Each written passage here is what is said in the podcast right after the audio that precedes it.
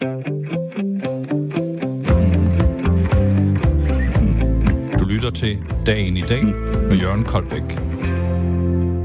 Om et øjeblik er det lille juleaften. Dagen er tiltaget med et sekund, og vi er klar med programmet, der koger døgnets nyheder ned til en top 10 over de mest tankevækkende.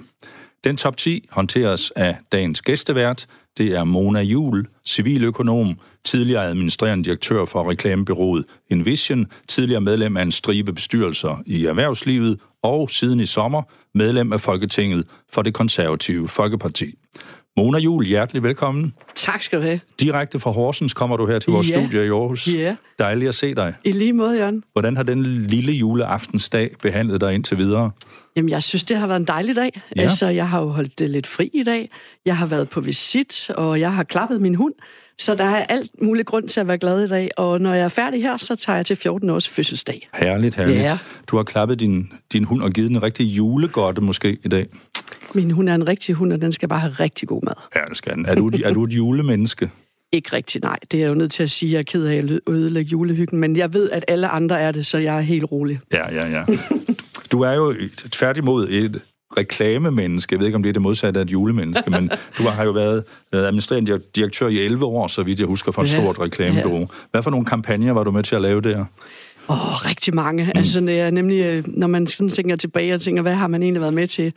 Jamen, en af de ting, som øh, folk både havde og elskede, det var øh, en Føtex-sang. Ja, Føtex er seje.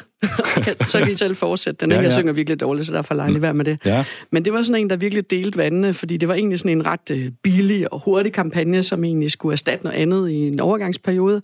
Og så kom den bare til at, øh, at virke rigtig, rigtig godt. Mm. Og så endte det jo med, at folk de brugte den melodi til konfirmationssanger og alt muligt andet. Så det var en af dem. Ja. Ja. Og senest har byrådet jo så været i gang med at lave kampagne for øh, pesticid i grundvand, altså imod pesticid Imod- i grundvand. imod vi. Ja, ja. Hvor gulddreng blev genoplevet og sådan noget. Så det er, der er mange gode kampagner. Ja, ja, ja. Men alligevel, efter 11 år, så bestemte du dig for, at tiden var inde til et uh, totalt skifte i, livet. Hvad gik der galt, havde jeg sagt, siden du blev politiker? Ja, det er der også flere, der spørger om stadigvæk. Jamen, det gik det galt, at, øh, at jeg synes, at der mangler nogen i politik, der, der har noget, noget erfaring. Ja. Og det, øh, derfor synes jeg, jeg havde gået og bildt mig selv ind, der faktisk er brug for mig. Der er brug for øh, nogen, der har lyst til at tale om, hvordan er det egentlig, vi skaffer penge, i stedet for bare at fordele dem.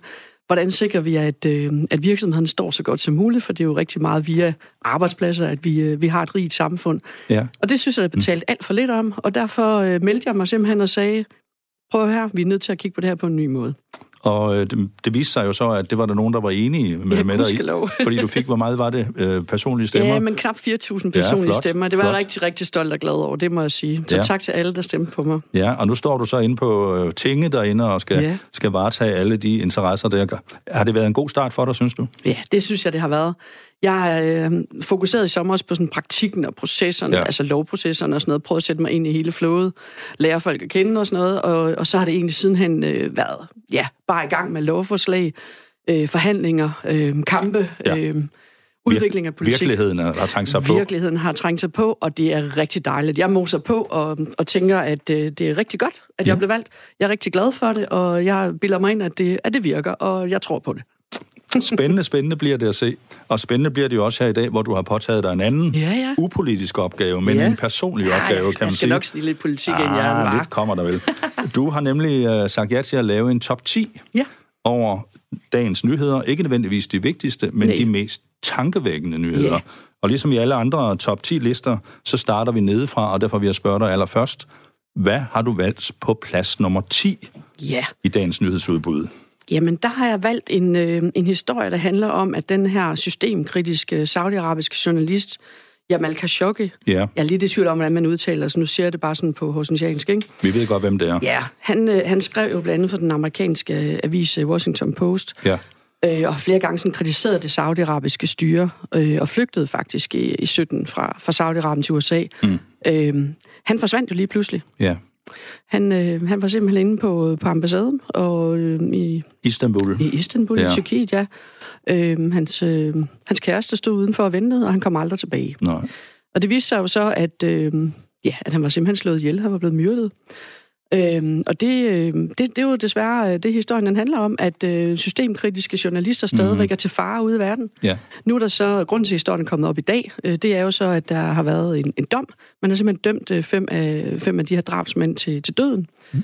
Øh, men den eneste, man ikke har dømt, det er, det er måske ham, det ved jeg ikke, men måske ham, der egentlig står bag det, altså en prins. Ja, som, øh, kronprinsen i Saudi-Arabien. Ja, Mohammed ja. bin Salman, tror jeg, han ja, hedder. Ja. Og øh, ham er der ikke nogen, der har dømt, øh, men, men alle har ligesom peget på ham og sagt, det kunne være, at det var derfra, ja. øh, fordi at det var ham, der gik ud over. Og der tænker jeg, at det er, det er jo en, en tankevækkende sag, som du sagde, at vi ja. skulle, øh, jeg skulle finde.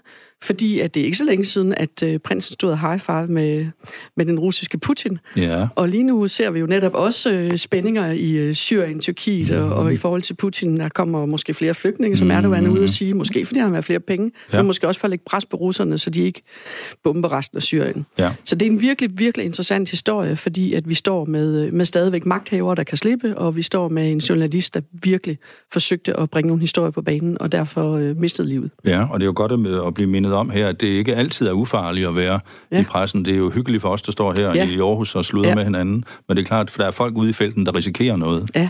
Det er meget alvorligt, synes jeg. Og, det, og vi har jo set det gennem historien, at journalister har sat uh, livet på spil uh, via deres kritik.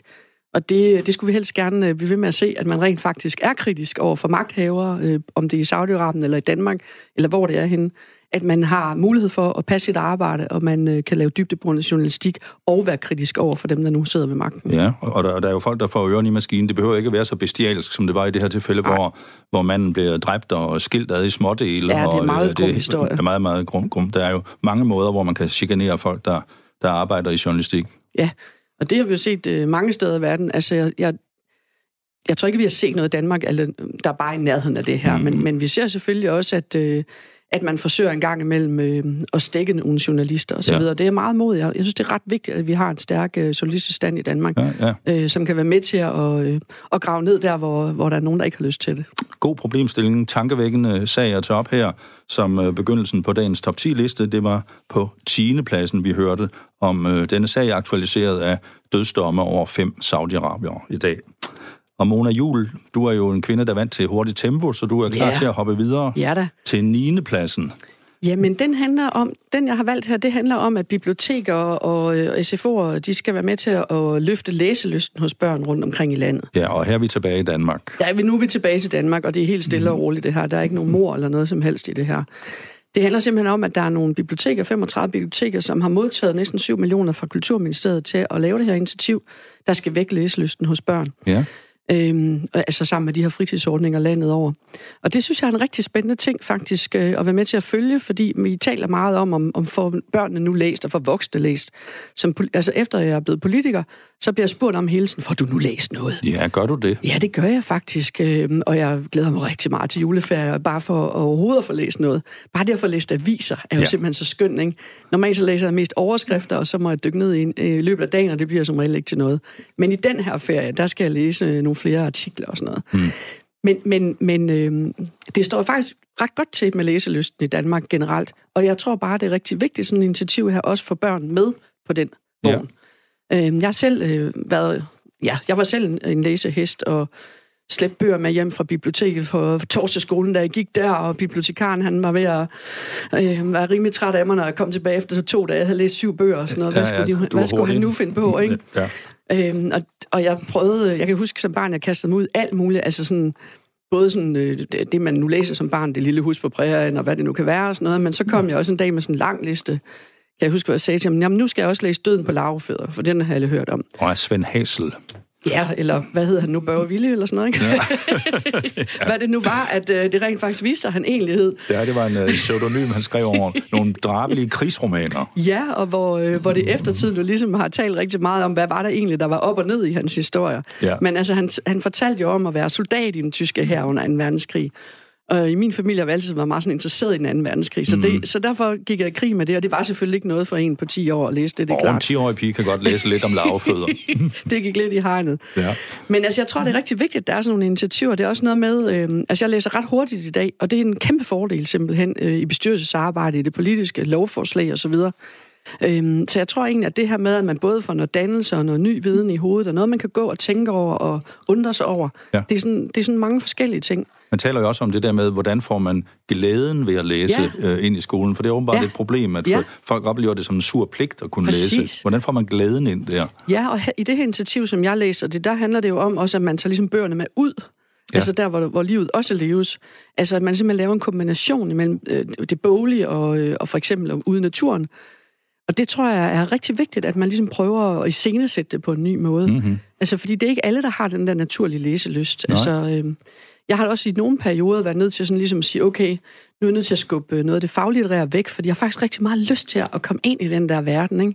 Ja. Altså, og min, jeg hvor har sådan man nogle, nyder det. Ja, hvor man mm. bare sidder og synes, det er dejligt, og nogle gange læser man den samme bog igen, fordi man havde sådan en god følelse, da man læste den første gang. Ikke? Ja, ja, ja. Og sådan har det rigtig meget med sådan, jeg gør de danske forfattere også, jeg prøver hele tiden at... Hvad læser du lige nu? Jamen lige nu læser jeg nemlig ikke en bønne, fordi nu har jeg ventet på at skulle holde juleferie. Ja. Altså nu har jeg været ved at lave sådan en, en hitliste derhjemme. Ja. Men jeg kunne godt finde på at læse, øh, jeg kunne godt finde på at læse noget Helle Helle eller Herman Bang igen. Jeg er helt vild med de to, selvom de får hver deres 100. Ja, ja. Men den der måde, at de, øh, de kan beskrive sådan relationer og begivenheder, øh, bare sådan ved at registrere, men ikke at fortolke.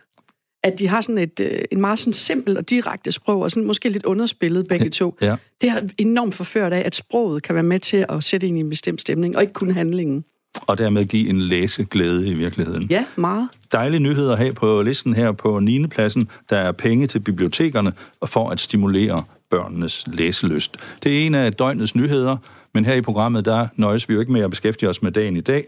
Vi kan også godt lide at kigge lidt bagud, og her kommer der nogle nyheder, der er 20 år gamle. Nyhederne for 20 år siden, den 23. december 1999.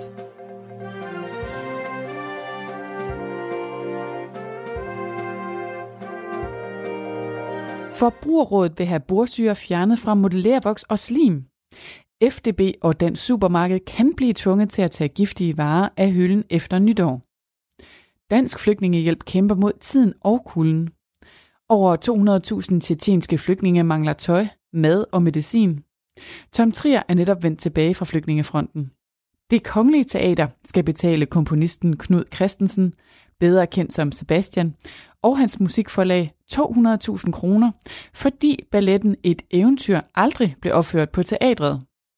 Det bestemte højesteret onsdag, da den satte punktum i en mere end 10 år gammel lang strid mellem komponisten og teatret. David Lynch fortæller en radikalt anderledes historie, end man skulle forvente, i sin vidunderlige nye film Straight Story. Historien om den 73-årige mand, der kører tværs over USA på sin plæneklipper, er en varm og mesterlig beretning om mennesker fra den amerikanske hverdag. Du har lyttet til nyhederne for 20 år siden, den 23. december 1999.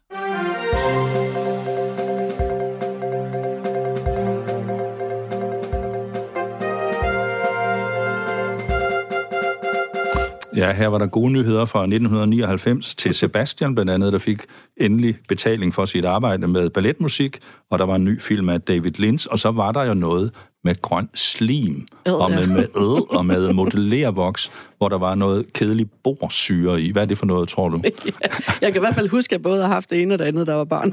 Havde du det? Ja, altså, og jeg kan da huske, at det her slim, det var da ret populært på et tidspunkt. Ikke? Man kunne sådan sidde og der rundt med det i, med, i hænderne, ikke i tænderne forhåbentlig, fordi så gift er det jo. Ja. Men det, jeg synes jo, det er, en, det er vildt sjovt at høre, det, at det er 20 år siden, fordi vi køber jo stadigvæk en masse lort, for at sige det lige ud i dag. Ja. Ikke? I, altså, jeg, jeg synes, det er rimelig tankevækkende, at øh, vi bliver ved med at købe så meget... Øh, for eksempel legetøj, der er fyldt med alt muligt. Ja. Bare fordi vi bliver så forført af, at vi kan få det så billigt, så billigt, så billigt. Ja. For eksempel den her kinesiske mm. portal Wish, ja.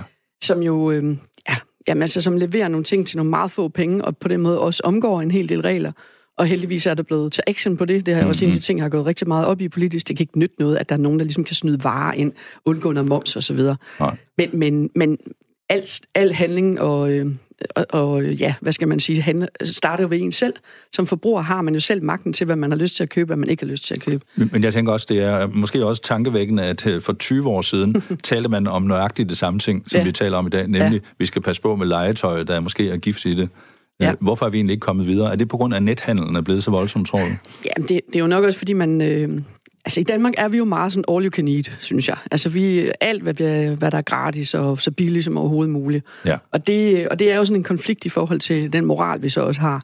Og der, øh, der kunne man jo godt ønske, at vi engang men hver især lige havde lidt højere moral frem for all you can eat tankegang. Ja, alt det du kan spise. Mona Jul, medlem af Folketinget for de Konservative, og i dag bestyrer af vores top 10. Hvad har du på 8. pladsen af, på listen over tankevækkende nyheder? Ja, men der øh, synes jeg, vi skulle til Australien, mm. fordi at øh, der har været noget ballade dernede. Ikke? Fordi for det første, så har, øh, er der mange skovbrænde. Ja. Der er mange brænde i Australien. Det er ret alvorligt. Ja. Senest øh, mener jeg, at det var en... Øh, en brandmand også, der, der døde øh, her Ja, for nylig. Det var en hel by, der blev Ja, udslettet, det var helt faktisk. forfærdeligt simpelthen. Jeg, jeg hørte også om ham mand, der havde gemt sig Ja. i sådan en lille boks, han havde bygget. Ja, forfærdeligt. Det var helt forfærdeligt. Ja.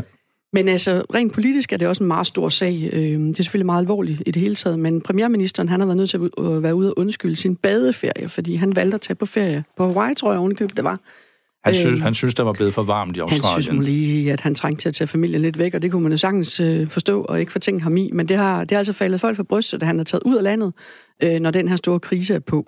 Ja. Men, men det, der hænger sammen med, er jo også, at, øh, at øh, i Australien har der været meget... Øh, altså det er faktisk det eneste land, sådan som jeg kan registrere det i verden, hvor der er uenighed sådan om energi- og klimapolitik, på den måde, at det konstant er en årsag til, at øh, man afsætter partiledere Ja. og premierminister, også i de to store partier, Liberal og Labour. Og, og, og det er jo det, det handler om her, fordi vi har også øh, med at gøre en premierminister, som, som ikke vil ændre på sin klimapolitik, øh, på trods af, at der er rigtig mange, der mener, at de her store brænde faktisk handler om, at man øh, også i Australien ikke har helt styr på det. Ja.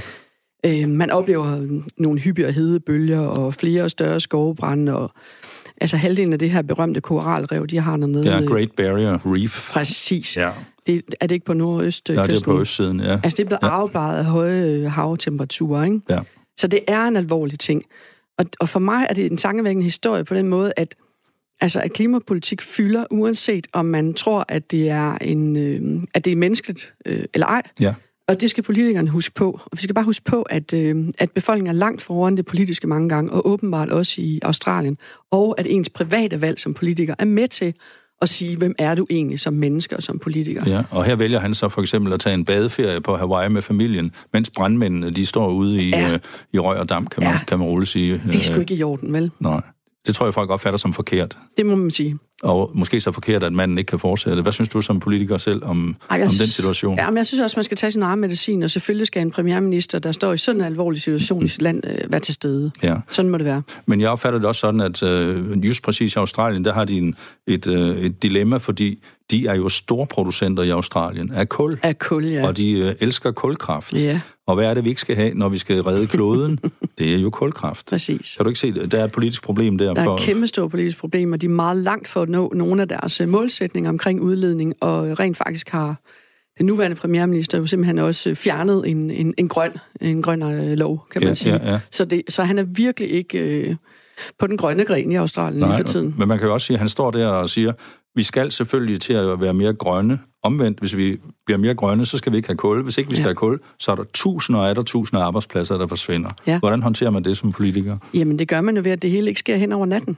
Altså, det er jo et forløb, hvor man er nødt til at... Og, altså, det her det handler om planeten, det handler om jorden, det handler om ens land. Ja. Og derfor er man nødt til at lave en langsigtet plan på det. Og jeg tror, at rigtig mange mennesker kan forstå, at der skal nogle løsninger og nogle planer til.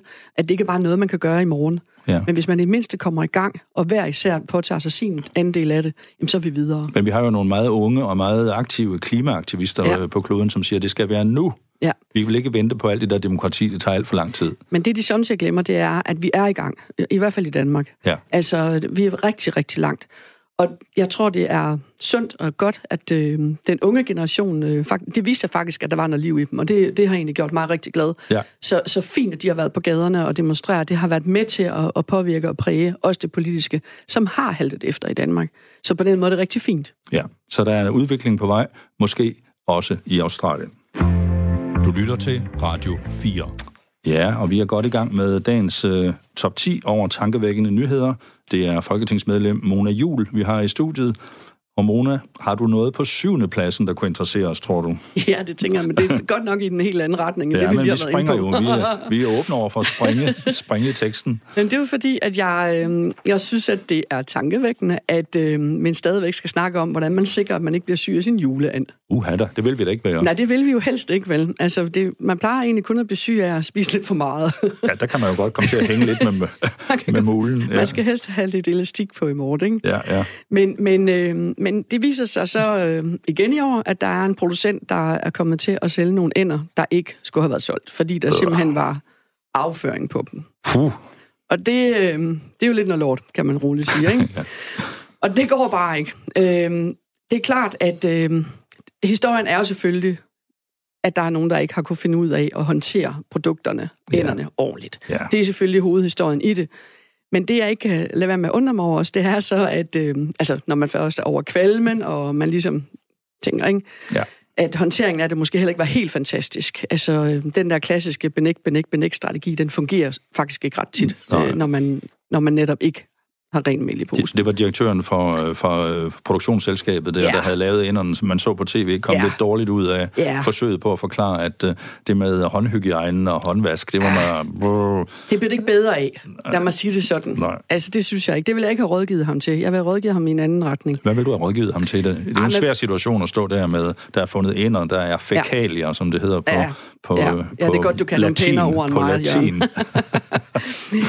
ja, men for det første at være ærlig, ikke? Ja. Altså, fordi, og, og det kan være, han, han er det, men der er bare ikke nogen af os, der tror på det, så, så, han, så må han i hvert fald øve sig i, øh, hvordan man kommunikerer øh, ja. ærligt, tænker jeg. Mm. Fordi, og, og, så, øh, og så netop præcisere, hvad det er, der skal til, for at man ikke bliver syg af det her, hvis nu, at man står i en situation, man ikke har opdaget det. Ja. Og det er det, der er tankevækkende, ud over, at det kan ske. Det er jo, at det stadigvæk den dag i dag øh, er vigtigt at fortælle, hvordan man håndterer kød ja. i sit køkken. Ja at man, øh, ja, at man skal vaske hænder, at man skal vaske sit, øh, sine produkter, man ikke må blande med, med, med grøntsager for eksempel. Uden, Ja. Altså man, man skal ligesom holde tingene adskilt. Alt, hvad der bløder, skal holdes adskilt osv. Der må ikke ligge råt øh, eller rå grøntsager ved siden af Nej. frisk kød og Nej, sådan nogle ting. det Der er nogle, ikke. nogle grundregler der. Vi mangler sådan lidt maddannelse og lidt køkkenkompetencer indimellem. Altså, jeg kan bare sige, at det bedste råd, man kan give, det er aldrig spise børnenes konfekt, fordi det er nullet ind i alt muligt, ikke? Ja. Og så lige tjekke, om folk holder det der adskilt ude i køkkenet, og om de, når de skal smage på sovsen, at de tager en ny ske hver gang, og at øh, de, øh, så kan man lige lugte til karkluden, ikke? Og hvis man ikke har styr på det, så skal man lade være med at spise der. Eller- Og det synes jeg bare er... Jamen, det er overraskende, at det år efter år er øh, vigtigt at få præciseret, hvordan man egentlig har en god køkkenhygiejne, Ja, ja, ja. og det er også en del af måltidet. Er det, er det en form for dannelse, der er gået tabt rundt om i de danske Ja, hjem, det tror er du? det altså. Det er det altså. Er det skolen, der er svigtet der? Vi har ikke lært nok om karkludene og den slags ting. Nej, altså det er vel først og fremmest forældrene, der burde måske lige have, genopfriske, hvordan man egentlig gør tingene, ikke? Ja, men, men hvordan virker sådan en øh, nyhedshistorie på dig? Tænker du, jeg springer anden over i år? Jeg tænker, det er det første, man, man vil tænke. Ikke? Altså, min familie spiser vi kalkun, øh, men øh, der er jo også rigtig mange, der spiser flæskesteg, og, øh, og må ikke, at der er blevet solgt lidt mere flæskesteg oven på den her historie. jo, man kan godt forestille sig, at øh, når man står derhenne ved øh, køledisken og tænker, hvordan er det egentlig, den and der ser ud? Ja. Så øh, får, Men, men får man en nu. tanke. Altså, man vasker den, og man, og man steger den, og så er der ikke nogen risiko for noget. Nej. Og øh, tankevækkende er det jo også, at vi har glemt, hvordan vi egentlig håndterer råvarerne, men her, her fik vi så en hurtig øh, opdatering på det. Tak for det. Det var en øh, spændende ting at få på syvende pladsen, og så vil vi igen tage et lille kig bagud i historien. Vi vil prøve at høre nogle nyheder, som er 10 år gamle. Nyhederne for 10 år siden, den 23. december 2009.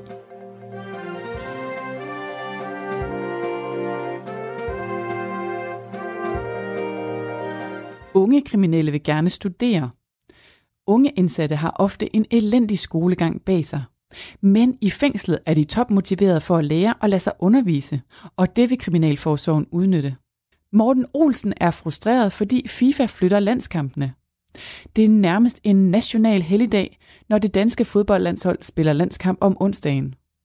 Men fra efteråret 2010 er det slut. Det internationale fodboldforbund FIFA har nemlig besluttet sig for at bryde årtiers tradition for onsdagskampe og for i stedet at fløjte op for landskampene på tirsdage. Og det frustrerer landstræneren Morten Olsen, der kalder det en klar forringelse af arbejdsvilkårene som dansk landstræner.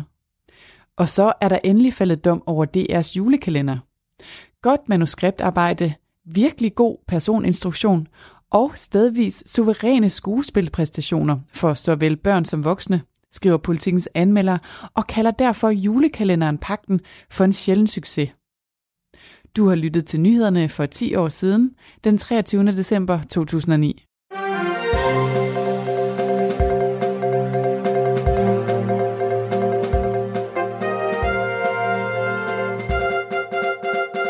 Ja, Mona Jul, spændende nyt fra fortiden. Blandt andet om FIFA, det fæle fodboldforbund, som driller Morten Olsen. Det kan vi jo ikke, det kan vi jo ikke finde os i. Arbejdsvilkår, han kan slet ikke arbejde, fordi oh. det bliver skiftet dag. Nej. Morten Olsen var jo vores held langt ja, hen ad vejen som uh, fodboldtræner, og så kommer de der banditter fra FIFA. Er de ikke også korrupte? Er der ikke noget med det? Og alt muligt. det håber jeg ikke. Ja, ja. Er du selv optaget af den danske nationalsport fodbold? Ja, det er da helt sikkert. Øh, og Morten Olsen var jo ikke kun dygtig som træner, han var jo også rigtig dygtig på banen. Ja, ja. Tænk tilbage til 92 og alt det. Ja, ja, han var, han var med. jo en fantastisk bagstopper, som det vist hed dengang. Ikke? Altså, helt fantastisk mand og en ordentlig mand, og havde styr på det og sådan noget. Men, men det her med at flytte fra fra, fra onsdag til tirsdag. Det kan jeg simpelthen ikke huske, at, at, øh, at det var sådan en stor ståhar omkring det. Det, det jeg indrømmer, den er også gået tabt i, uh, i mit baghoved på en eller anden måde. Men det er jo et godt eksempel på, hvordan de der udenomsomstændigheder meget tit spiller en stor rolle i, ja. i sport, fordi der, der er så meget på spil, der er prestige, der er penge øh, og så ja, videre. Ja. ja. Kan jeg vide, hvorfor at det, øh, altså, at det kan skabe så stor panik hos landstræneren? Det har, det har vi glemt, og vi, og, vi, og vi nægter at opklare det her. Altså, vi har en større udfordring nu med, med at se landsholdskampe. Det er jo, at vi rent faktisk ikke sådan lige ved, om alle kan komme til at se Nej. landskampe. Og det er, jo, det er jo en meget større udfordring, tænker jeg, vi har i dag. Ja. Hvor, øh, hvor tidligere, der var det jo i hvert fald en af de ting, man, man øh, samledes om. Øhm, og nu, nu skal man have nogle bestemte kanaler for at kunne se landskampe. Der er, der er sket meget siden da. Ja, det er der. Nå, men Mona, vi skal jo videre med ja. top 10-listen. Skal vi høre, ja. hvad du har til os på 6. pladsen? Ja, på 6. pladsen. Det synes jeg var en spændende historie her. Det handler om, I ved godt her op til jul, så er der rigtig mange, der har levende lys. Ja. Øhm, og nogle gange så kommer man i sådan en lokale, hvor man næsten ikke kan trække vejret, fordi ilten er helt, er helt pumpet ud af rummet, ikke? Fordi det, ja. Og det er også derfor, det er hårdt at gå rundt om juletræet nogle gange, ikke? Fordi ja. man både har spist for meget, og der er bare et ildfattigt rum med alle de der levende lys. Men det er der faktisk nogen, øh, nogen der har gjort noget ved. Altså, de har faktisk fundet på øh, at reducere øh, partiklerne med op til 90 procent mm-hmm. på de her sterinlys. Og det er jo et eksempel på lige præcis det, som vi også lige var inde på kort tid før, at øh, vi er rigtig langt med forskning, med udvikling, med teknologi i Danmark. Øh, virksomhederne spurter der ud af. Og det her det er jo et eksempel på sådan en, en lidt mindre ting, og man tænker, betyder det noget i det store billede? Mm-hmm. Ja, det gør det så. Mm. For det er måske vejen hen til endnu større skridt. Øhm, hver gang, at øh, vi har sendt, øh, det har vi jo så ikke i Danmark, men mm. altså andre har sendt øh, nogen ud i rummet, ja, ja. jamen så har det, den forskning, der har været op til, har jo været afgørende for rigtig mange andre ting. Ja. Og det, altså, det er lidt det samme her, at, at jeg synes, det er rigtig fantastisk. Plus, at man har udviklet det sådan øh, i samarbejde, altså erhvervsliv og universitet, Aarhus Universitet. Mm. Og det tror jeg også, vi kommer til at se endnu mere af, at, at øh, vi simpelthen bliver dygtigere til at arbejde sammen. Men så kan jeg ikke lade være med at grine af, at... Øh, at der så trods alt er en, der så, øh, som er en professor i miljømedicin på Københavns Universitet. Mm. Jeg ved ikke, om det er, fordi han ikke selv har fundet på det, men han er sådan lidt skeptisk over for det. Ja. Og, og siger, at øh, altså, hvis man nu øh, skal tænde stearinlys, så er det jo bedre, at, øh, at der er færre partikler. Men man, man burde løse hele problemet. Altså, ja. man burde simpelthen lade være med at fyre de her stearinlys. Han burde lade være med at tænde lys. Han synes ikke, at man skal have have ild indendørs, som det han kalder det. Det er en meget absolut mand. Det må man sige, fordi det er jo også en klart en måde at løse ting på. Altså det er jo også det, der er også nogen, der siger, at vi skal ikke spise bøffer, eller vi skal ikke flyve. Eller... Men, men egentlig, så øh, realismen, øh, altså realistisk, så kommer vi stadigvæk til at spise bøffer og tænde lys og flyve osv. Så, videre. så det er måske bare bedre, at vi løser tingene, sådan at vi ikke øh, ja, sviner så meget, og i det her tilfælde øh, udvikler så mange partikler. Og det synes jeg egentlig er en rigtig god og fin løsning, og jeg tror, vi kommer til at se rigtig mange flere af dem. En meget, en meget fin lille skridt for ja. menneskeheden, for nu at blive rumsproget der. Men, ja. øh, men de små skridt, de tæller jo også, når de bliver lagt sammen. Ja, og de fejl, man laver i processen, eller ja. at man ikke nåede helt i mål osv., ja. men så bliver næste step måske bedre. Og det synes jeg, det er meget vigtigt, at øh, man også i innovation og udvikling husker på, at man ikke nødvendigvis rammer den bullseye hver gang. Men her var der i hvert fald et skridt på vejen på plads nummer 6. Og så kigger vi jo altid op af her, og hvad får vi øjen på? Femtepladsen. Ja. Hvad har vi der, Mona Jul? Ja, nu kommer jeg lige til at sige bullseye, for det handler faktisk lidt om det. Jeg regnede fordi... med, at du havde udtænkt det. Ja, det ved du hvad, det givet, at det havde været så kvik, men det var jeg faktisk ikke lige her. Øhm, det er faktisk ikke ret tit, Jørgen, men, ah, men jeg prøver at lade som om, jeg lader som om, jeg er det. Men øhm, det her det er en britisk øh, kvinde, ja. som har øhm, Hun har stjålet mændenes sejre i dart. Dart. De små pile, man kaster mod en Ja. skive. Præcis. Det er jo en sport. Vi, der er nogen af os, der tror, det kun er noget, man gør på en pop, når man har fået noget øl og sådan noget, men det er faktisk en sport, hvor der Skal, skal, man, penge i ikke, skal, man ikke være, skal man ikke være øh, beruset for at udøve for det. den sport? jeg, altså, jeg ved det ikke, for jeg, jeg må sige, jeg, jeg synes, jeg går meget op i sport, men lige dart, det har jeg godt nok Det ikke er også lidt svært på dart. på. Men der er dog en kvinde her, der har brugt Ja. mandsdominansen. Ja, altså hun er 25 år og hedder Fallon Sherrick, og hun er den første kvinde, der nogensinde har vundet en kamp ved mændenes øh, dart-VM. Det er fantastisk. Det er jo helt vildt, og, og jeg så faktisk også et interview med hende på tv her forleden aften, fordi hun blev ved med at vinde, og, Ja. øh, og var rimelig sej, og, og hun smed den nemlig lige ind i bullseye, der engang hun virkelig skulle, øh, skulle tage den. der var et fantastisk klip, hvor man Ja. så, der, der, at det var hendes eneste chance for at vinde. Og så, Præcis, og så daskede hun den ind. Fantastisk. Jamen, det synes jeg, det var rigtig, rigtig smukt. Ja. Men det, der er sjovt i den her historie, synes jeg, det er, altså, hvem er det egentlig, der spiller dart, tænker jeg sådan. Jeg kender ikke nogen, der spiller dart. Og i hvert fald ikke sådan professionel, vel? Nej. Og hvorfor, Jørgen, er der forskel på kvinder og mænd i den disciplin? Ja, det kan, altså, jeg forestiller mig jo ikke, at det er råstyrke, det drejer sig om der, eller, eller store, svulmende overarme. Er det ikke noget med finesse og øh, præcision og, og teknik? Det, det burde en kvinde jo være førende i. Det tænker jeg. Altså, øh, det er overraskende, at der stadigvæk her øh, på, på tærsken til 2020, at der stadigvæk er nogle områder, hvor vi kan sige, det var den første kvinde. Ja. Det synes jeg er overraskende. Og især inden for dart. Ja. Altså, som jo ikke burde være... Øh, altså, men, men det kan være, at der er nogle lytter derude, der ved, øh, hvorfor at det er adskilt. Øh, jeg, jeg forstår simpelthen ikke begrundelsen. Nej, jeg kan, heller, ikke, Øhm. jeg kan heller ikke helt se det. Men det er måske også fordi, at øh, både du og jeg tror, at det er noget, der foregår i fuldskab på et værtshus. Ja, ja, det er Sandheden selvfølgelig er, rigtigt. når man ser tv-klippene, er det jo kæmpe arenaer med tusindvis Ja, af mennesker, der er gejlet fuldstændig op. Og, øh, og det er, blevet, er jo faktisk blevet nogle kæmpemæssige events, de der øh, Ja. dartbegivenheder. Det, Og Ja. det er jo også meget sjovt, at nye sportsgrene øh, kommer til at fylde mere. Ja. I, øh, Jamen, altså, jeg kender ikke meget til det, som sagt, men jeg synes, det er spændende, og jeg synes, det er interessant, at der kommer øh, en kvinde på banen, og så kan vi jo så sidde og undre os over stadigvæk over, hvorfor Ja, ja, er det, at øh, hun ikke kunne have vundet noget før. Ja, hvad er der egentlig tilbage af, af, af steder, hvor kun mænd kan dyrke sport? Det findes vel stort set ikke mere, gør det? Er der nogen? Kan du komme på nogen? Vi tænker- Nej. Jeg tror, at kvinderne er med nu med noget dart. Er, er, Ja, og der er også nogle sportsgrene, hvor mænd ser dumme ud i forhold til kvinder, altså sådan noget øh, gymnastik med bånd og sådan noget, ikke? Altså det, så der er også forskel der. Det er sjældent, vi ser, det ser rigtig godt ud. Mænd med, med, med, med, med tynde bånd. Det bliver måske Det har aldrig aldrig helt- rigtig været smart. Det bliver ikke det store hit. Nej. Men skal vi ikke tage Ja. punkt, punktet her mm. på vores femteplads som en sejr for kvinderne øh, inden for en af de, sene, en af de sidste mands øh, bastioner, der er tilbage. Ja. Tak for den. Og så er vi jo faktisk klar til igen at kigge en lille smule bagud. Vi vil prøve at gå fem år tilbage i tiden. Nyhederne for fem år siden, den 23. december 2014.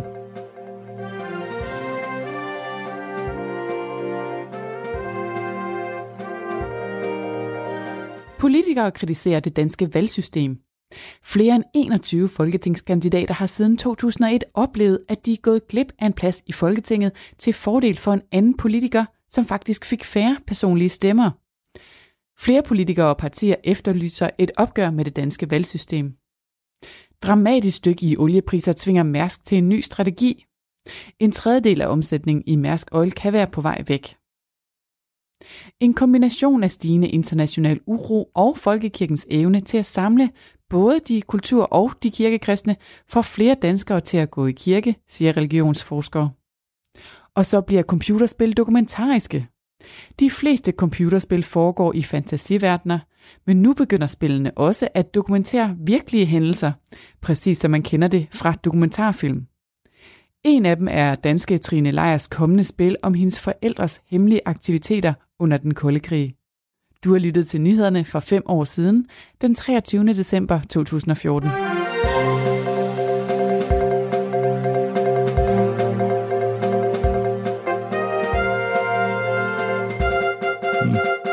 Ja, her var der nyheder om valgsystemet, som er lidt kringlet, når det drejer sig om den fintællingen, Mona Jul. Mm. Hvad siger det dig, sådan en nyhed for fem år siden? ja, men det, altså, der er jo altid drøftelser af, øh, om man har det rigtige valgsystem. Ja. Altså, jeg har været, jeg har været så heldig at være til, til valg to gange i USA, de, sidste, de seneste to, øh, to valg. Ja. Øhm, og øh, har været med til demokraternes fest. Øh, og første gang var sjovere, da Obama vandt anden Ja, gang, end, ja. end sidste gang, da det var Trump. Der var den fest hurtigt overstået. Ja. Men, men øh, der diskuterer man det jo også, og ligesom vi nu har set i, i England, Altså, det er jo meget sådan, at øh, det er det enkelte sted, der afgør, om, øh, om det bliver den ene eller anden kandidat, der vinder, og så tager man alle stemmerne med. Ja. Og det synes jeg faktisk ikke er særlig demokratisk. Altså, der har vi, der har vi et andet system i Danmark, som egentlig, sådan som, de, jeg tror de fleste vurderende, som værende langt mere demokratisk. Men det betyder selvfølgelig også, at der er nogen, der kan komme øh, i Folketinget med meget, meget få stemmer. Ja. Øh, men det tror jeg bare, man må leve med, fordi det trods alt er et langt bedre system, og, øh, og man ligesom til gode ser øh, alle, de, alle de ting, man overhovedet kan gøre i sådan en demokratisk valgproces simpelthen. Det Så jeg synes egentlig, det, det er helt okay, det system, vi har. Og det holder vi fast ved. Det, det, det glæder vi os over. Ja, det tænker jeg. Og lad os høre, hvad du har på fjerdepladsen på øh, dagens top 10. Ja. Altså, jeg er sådan ret, øh, jeg er ret begejstret for fodbold nu. Vi taler lidt om det. Øh, Ja. øh, men det her, det er en fodboldspiller, som... Øh, det handler om en fodboldspillers statue, altså Zlatan Ibrahimovic, Ja. som jo øh, vokset op i Malmø mm. og så videre, en af, en af deres. Øh, og der er jo så lavet en statue af, af, af Zlatan der.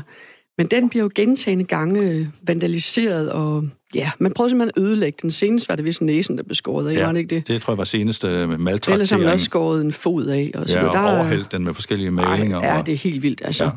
Og hvorfor gør man det? Jamen, det gør man, fordi at Zlatan, han har været inde og investere i en, øh, en klub, der hedder Hammerby. Ja, Og det er jo selvfølgelig en konkurrent. Og den ligger jo et helt andet sted i landet. den Stockholm, ligger, tror jeg, Ja, det er jo det. Der er Ja. langt fra Malmø til Der er i Stockholm. hvert fald langt. Ja.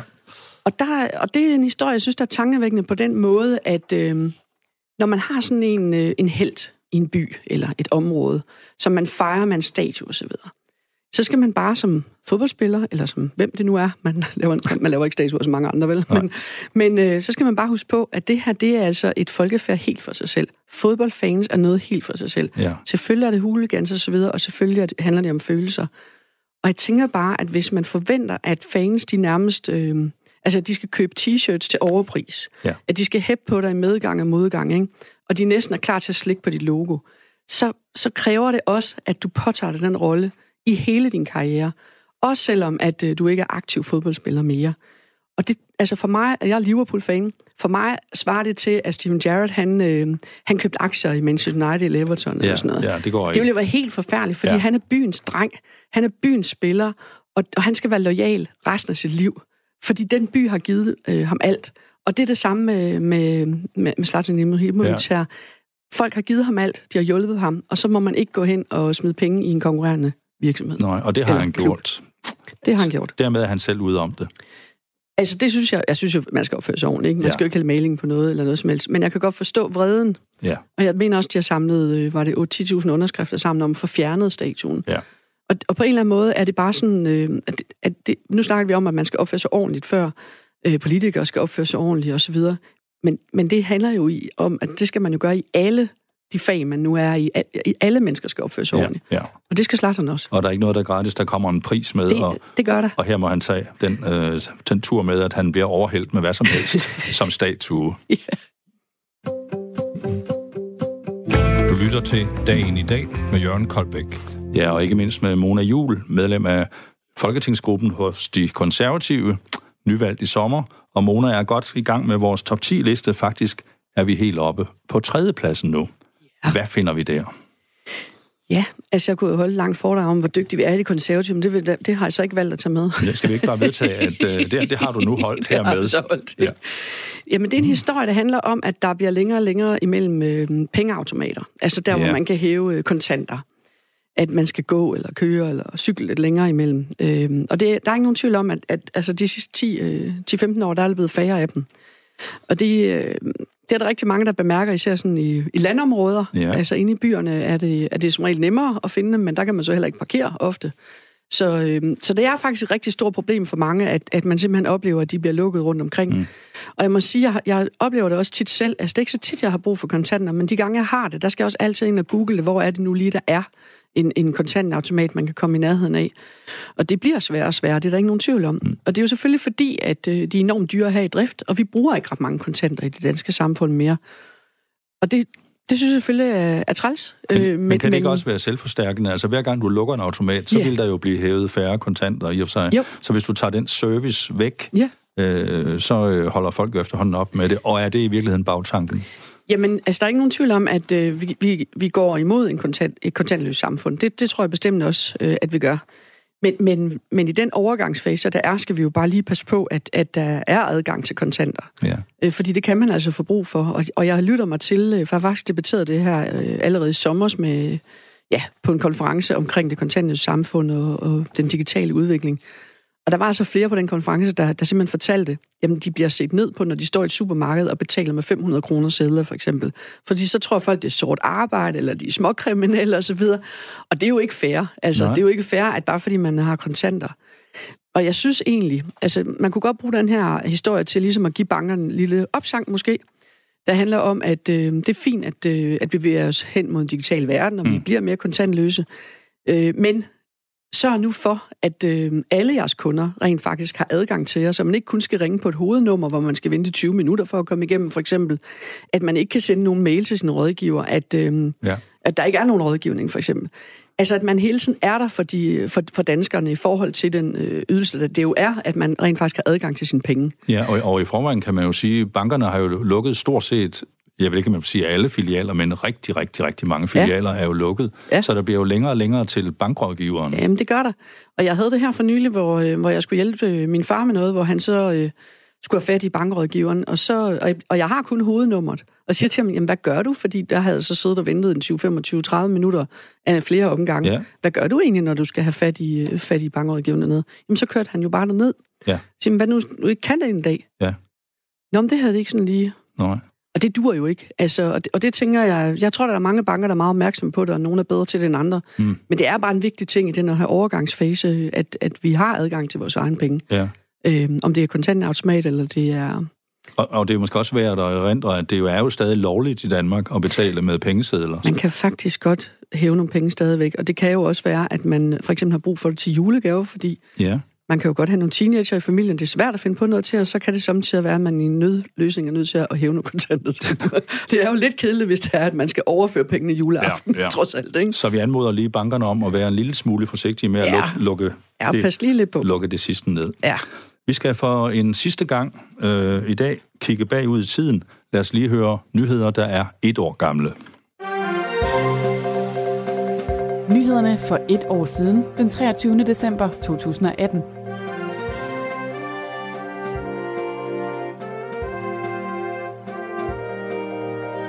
Et offentligt byggeri skred med over 1 milliard kroner. Alligevel fik cheferne bonusser, og sagen er langt fra enestående, viser en ny undersøgelse. Tusindvis af ældre er ensomme. Leif Karltoft er en blandt mange ældre, der føler sig alene, og for ham er vinteren bedre end sommeren og foråret, for så er dagene ikke så lange. Spørgsmålet er, om det er et livsvilkår, man er nødt til at acceptere. Genbrugsbutikker oplever, at det er blevet smart at give bæredygtige gaver til jul. Ekspert i forbrugeradfærd bekræfter udviklingen. Og så bragte Ekstrabladet et stort interview med Niki Pedersen, der afslørede, at Speedway-stjernen overvejer et VM-comeback. Du har lyttet til nyhederne for et år siden, den 23. december 2018.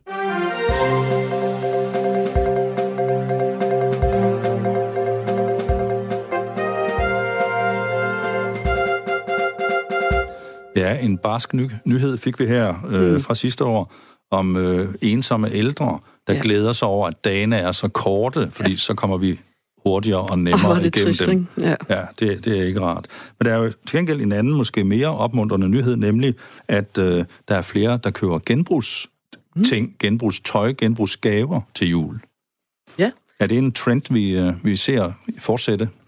Ja, altså det har jo allerede været et par historier om det i års. Øh, jeg hørte faktisk en udtalelse, at det var massiv, en massiv udvikling. Mm-hmm. Det vil jeg gerne sige, det er det ikke. Okay. Altså, det, det, er, det, det hitter lidt mere, end det har gjort før, og, der, og det startede for et par år siden, og det, det ser ud til, at det udvikler sig.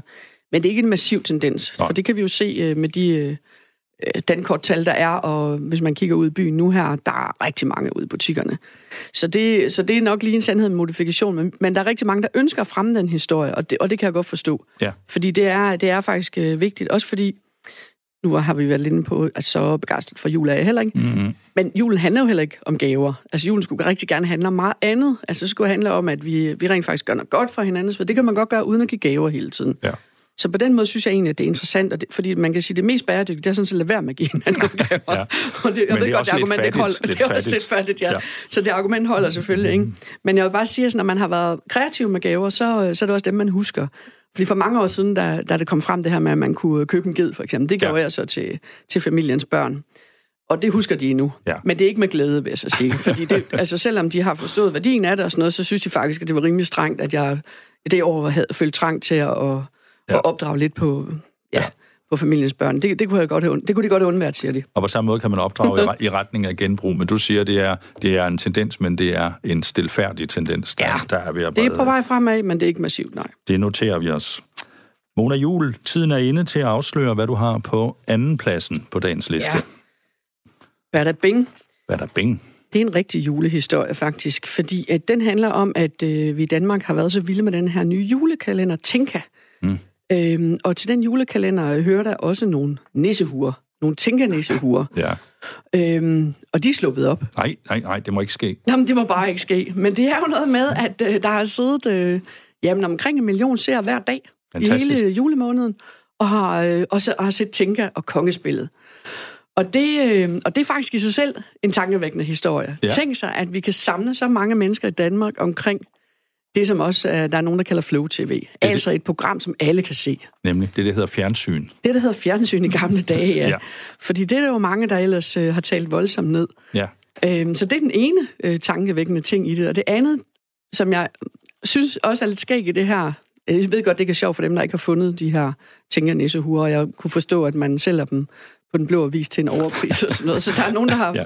har kunne øh, købe nogle andre gaver med alle de penge, de har tjent på det. Meget interessant. Men det er det der med de der forventninger, og den der, øh, altså hvordan forældre kan piske en stemning op. Og det synes jeg bare, jeg får déjà vu fra dengang med de her øh, dyrekort i supermarkedet, hvor de gik amok over, at de ikke, der ikke var de dyrekort, og der var ikke mapperne, de kunne samle i, eller hvad det var. Ja, ja. Jeg har hørt om de her børneforestillinger med frost og sådan noget, hvor de har stået trampet oven i hinanden og så videre.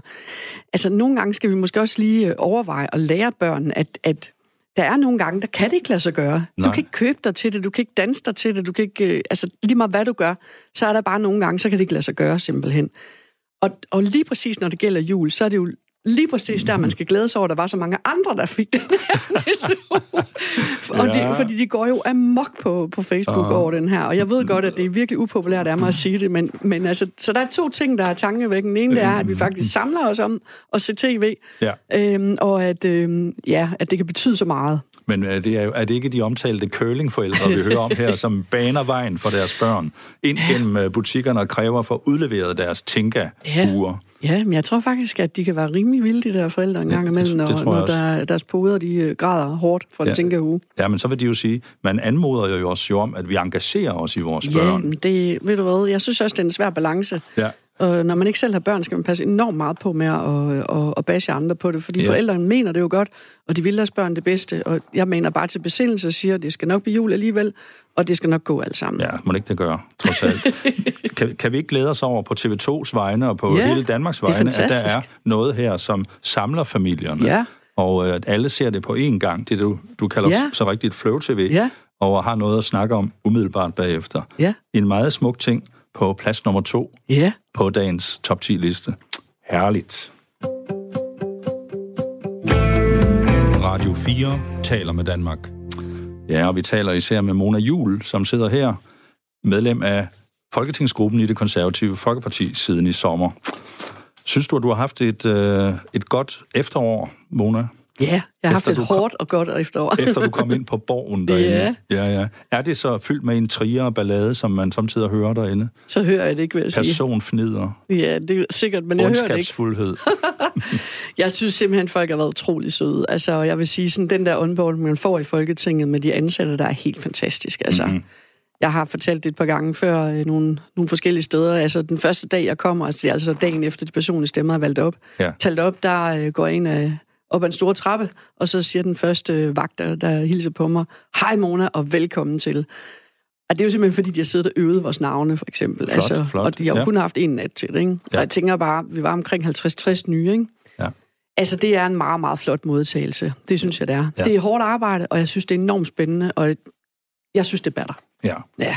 Og du kan gøre en forskel. Ja, det, det, det, det spørger man jo altid sig selv om, kan jeg gøre ja. en forskel? Ja, altså jeg ville ikke have gjort det, hvis jeg ikke havde troet på, at jeg kunne gøre en forskel. Men jeg synes også, at selvom at lovprocessen er lang, og det kan være lidt træt, og øh, når man er konservativ, synes man selvfølgelig ikke, at det er verdens bedste regering, vi har lige nu. Altså med en finanslov, der hiver penge ud af folks lommer. Mm-hmm. Det er jo klart, det, det synes jeg ikke er fantastisk. Men så er det det mere at kæmpe for. Det er det, der er, Mona. og nu er sandhedens øjeblik inde. Så kommer etteren. Nu skal du afsløre, ja. hvad er nummer et?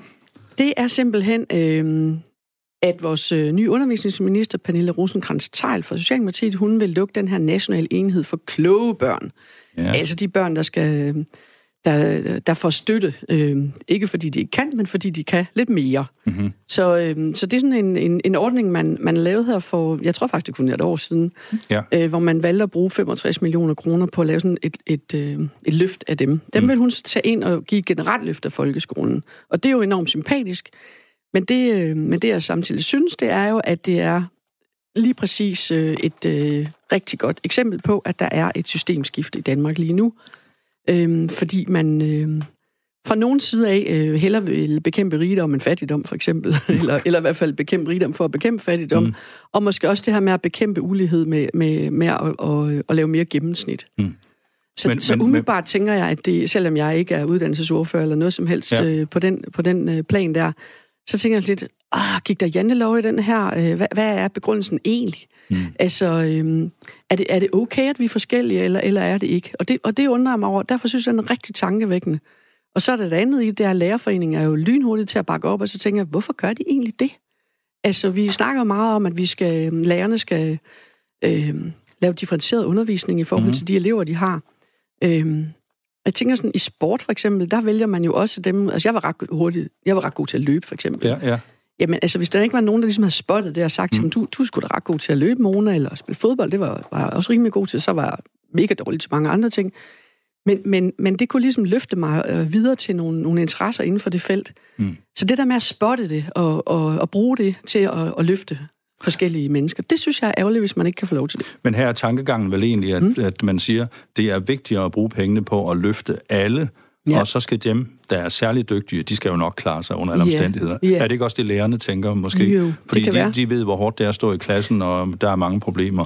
Og så tænker de, det er da godt, at uh, Søren og Birte og Tove, de er jo uh, hurtige i hovedet, de skal nok klare sig. Ja. Tror du ikke, det er tankegangen bag? Jo, men, men det vil man bare ikke gøre i nogen andre sammenhænge. Altså, man vil ikke gøre det i en virksomhed, man vil ikke gøre det i sportens verden. Der vil man jo altid prøve at dyrke dem, der måske har et lidt særligt talent og, og så videre. Der vil man jo netop præcis ikke have det her med, at, øh, at vi skal have den samme rådgivning, den samme undervisning, den samme øh, opbakning. Der vil man gå ind og sige, okay, der er nogen her, de, øh, de har behov for lidt ekstra. Mm. Det er måske nogen, der har øh, boglige problemer og, og skal, skal understøttes. Ja. Så er der også nogen i den anden ende, der ligesom, hov, dem kan man se noget potentiale i, at hvis man giver dem noget mere, nogle større udfordringer, mm. jamen, så bliver de dygtigere. Ja.